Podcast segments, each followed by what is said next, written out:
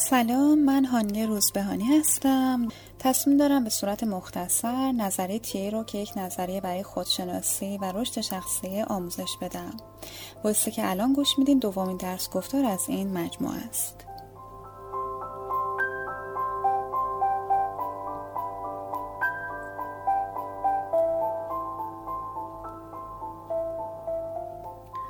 خب در درس گفتار قبلی یک مقدماتی راجع به نظریه تیه گفتیم.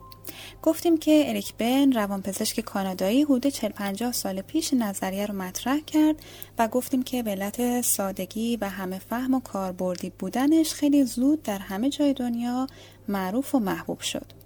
حالا در این درس گفتار می‌خوایم راجع به فلسفه و هدف نظریه تیه یا تحلیل رفتار متقابل صحبت کنیم. فلسفه TA بر سه اصل استواره. اول اینکه اریک برن میگه ما انسان ها ذاتا خوبیم. البته کلمه که اریک برن به کار برده OK هست. میگه ما همین که انسانیم OK هستیم. یک فرق اساسی بین کلمه OK در انگلیسی و مدل فارسیش که میشه خوب وجود داره. OK یک کم بار خونساتری نسبت به کلمه خوب داره. مثلا به شما میگن که با شرایط کاریت OK هستی. شما میگین آره شرایط تو ممکنه عالی نباشه اما برای شما در حال حاضر جوابگو و کافیه یعنی OK ه. پس اینکه اریک برن میگه ما ذاتا OK هستیم به معنی بینقص نیست بلکه به این معنیه که ما همین که انسانیم خوبیم. ممکنه که ما رفتارهای همدیگر رو نه قبول داشته باشیم و نه دوست داشته باشیم. ولی نهاد هر کس به عنوان یک انسان ذاتا محترم و ارزشمنده. دومین اصل همینه که همه می‌تونن فکر کنن مگر اینکه عقب مونده ذهنی باشن یا زایه مغزی داشته باشن. پس این نشون میده که همه ما در برابر زندگیمون مسئولیم. و سومین اصل هم اینه که هر کسی سرنوشتش کاملا دست خودشه. درسته که ژن، جامعه و خانواده موثره ولی در نهایت این ما هستیم که می‌تونیم انتخاب کنیم چه چیزی رو در چه حد تغییر بدیم.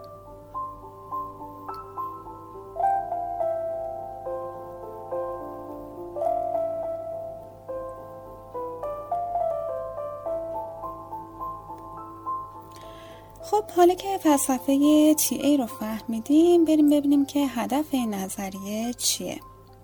بذارید قبل از اینکه راجع به هدف نظریه تحلیل رفتار متقابل صحبت کنم چند تا سوال بپرسم. آیا برای شما پیش اومده که یک سری روندها یا جریانهای تکراری با تم ثابت و همینطور نتایج ناخوشایند ثابت اتفاق بیفته؟ مثلا تا شده که از خودتون بپرسین چرا تمام روابطی که برقرار می‌کنم آخرش خراب میشه؟ اون هم به یک شکل تکراری؟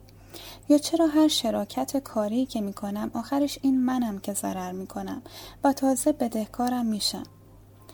یا اینکه چرا از یک رابطه مخرب نمی‌تونم خارج بشم؟ یا اینکه چرا هرچی یه مدل عجیب غریب و خاص آدم هست به پست من می‌خوره؟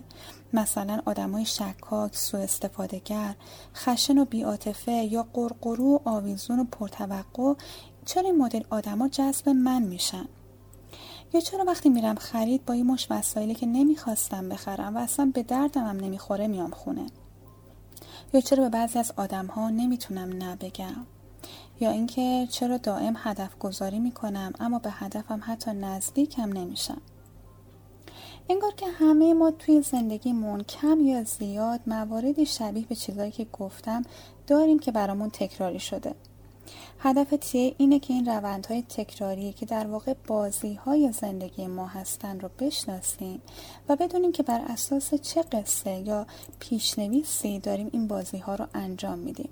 چون که توی نظریه گفته میشه که اگه چیزی برای من مدام داره تکرار میشه یا یک ماجرایی دائم داره برای من اتفاق میفته یا یک سری آدم ها دائم به پست من می‌خورن نباید در بیرون دنبال دلیلش بگردم و باید زیربنای روانی این ماجرا رو در خودم جستجو بکنم. هدف تیه اینه که این سیکل های معیوب رو بشناسیم و قطع کنیم. و قراره که به ما یاد بده که چطور با بالغمون به محیط جواب بدیم و ارتباطاتمون رو بالغانه مدیریت کنیم.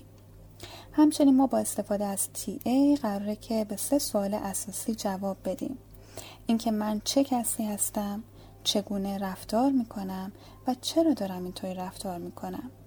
اینکه من خیلی به نظر آدم مهربون یا دلسوز و فداکاری میام یا خیلی آدم عصبی خودخواه و لجباز یا آدم ضعیف و آسیب پذیری به نظر میام از کجا نشأت می‌گیره و چرا من چنین خصوصیاتی دارم؟ ما تلاش می‌کنیم با این نظریه به این سوالات پاسخ بدیم. این درسته که کل شخصیت ما هیچ وقت تبدیل به یک شخصیت دیگه نمیشه و اصلا ما دنبال چنین چیزی نیستیم. اما ما می‌تونیم یک سری آیتم های قابل تغییر و ناکارآمد در شخصیتمون رو با آیتم های مفید و کارآمد تبدیل کنیم.